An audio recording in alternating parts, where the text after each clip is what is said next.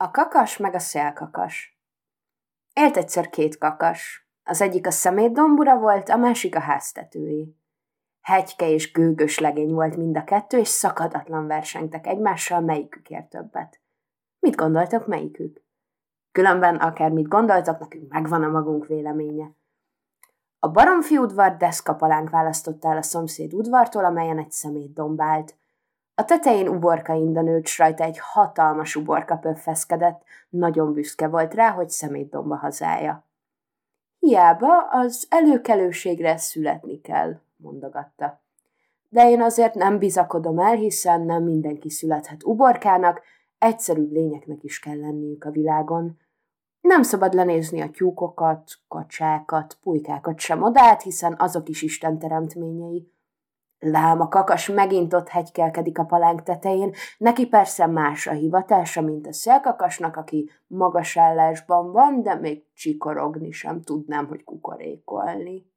Neki se tyúkja, se csibéje, csak magára van gondja, és zöld penészt izzad. Az a kakas ott a palánkon, az bizony keményebb kötésű legény. Nincs csak milyen táncolva lépked, s milyen megindító zene a kukorékolásra, nincs nála tehetségesebb trombitás a világon.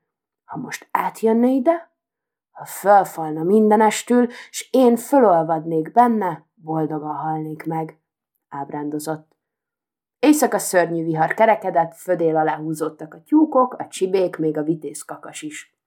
A szél kitörte a két udvart elválasztó deszkapalánkot, röpült a zsindeje háztetőről, csak a szélkakas állt rendíthetetlenül a helyén, meg se fordult, pedig fiatal volt, nemrég öntötték, de megfontolt és nyugodt természet lakozott benne.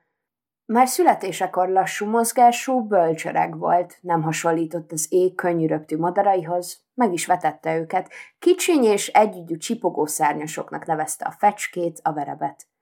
A galambok már nagyobbak voltak, a tolluk is fényes és színeket játszó, mint a gyöngyház, s ebben hasonlítottak egy kicsit a szélkakashoz de kövérek voltak és buták. Nem voltak nemes gondolataik. Az minden gondjuk, hogy a bögyük tele legyen, mondott róluk véleményt a szélkakas, a társalgásban pedig faragatlanok.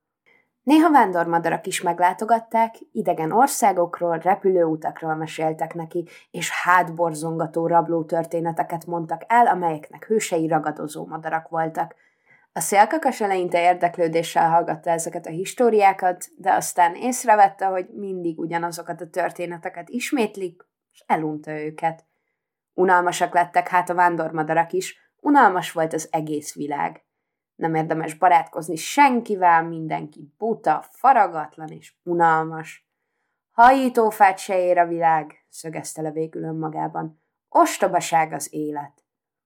Ebből világosan láthatjuk, hogy a szélkakas életunt volt, s ha ezt a szemétdombon ábrándozó borka tudja, bizonyára föltámad érdeklődéssel szélkakas iránt, de hát ő csak a baromfi udvar kakasát leste nézte áhítatosan. Most, hogy a deszkapalánk eltűnt közölük, jobban láthatta. Hallottátok ezt a furcsa kukorékolást? kérdezte a tyúktól a kakas, amikor utolsó dördült az ég, s a tyúkok fölsandítottak a magasba.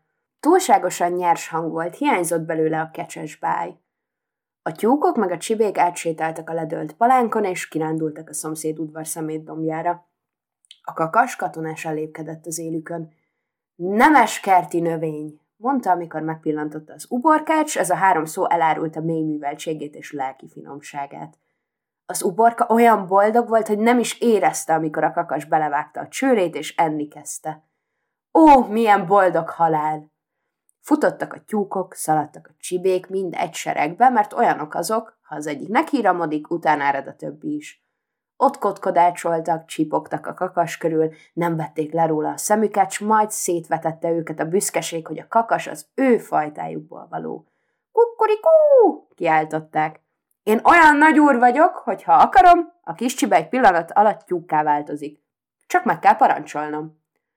A tyúkok meg a csibék álmélkodva tébláboltak körülötte, aztán még meglepőbb újságot hirdetett a kakas.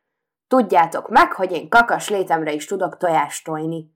És mit gondoltok, mi kell ki a tojásomból?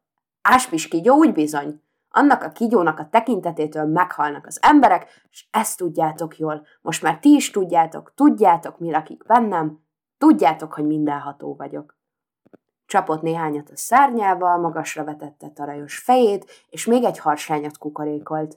A tyúkok megborzongtak a gyönyörűségtől, a csibék eltátották a csőrüket, s kimondhatatlanul büszkék voltak rá, hogy a mindenható kakas épp az ő udvarukban él. Rajongva kotkodácsoltak, csipogtak, olyan hangosan, hogy a szélkakasnak is meg kellett hallania odafönn a magasban. Meg is hallotta, de ügyet se vetett a baromfi udvar népére. Mekkora szájhős, gondolta megvetőn. A kakas nem tojhat tojást, legfőjebb tőlem tel neki ilyesmi, de én nem is akarok. Ha akarnék, tojhatnék széltojást, de nem érdemli meg ez az ostoba világ. Mindenki csak fecseg, de semmi veleje.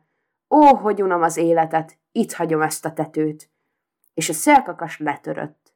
Egyenest az udvarra zuhant, a kakas nem vágta, agyon pedig azt akarta. Legalábbis ezt mondták a tyúkok. Hát az okos ember mit mond? Hogy kukarékolni mégiscsak nemesebb dolog, mint unni az életet és letörni a háztetőről.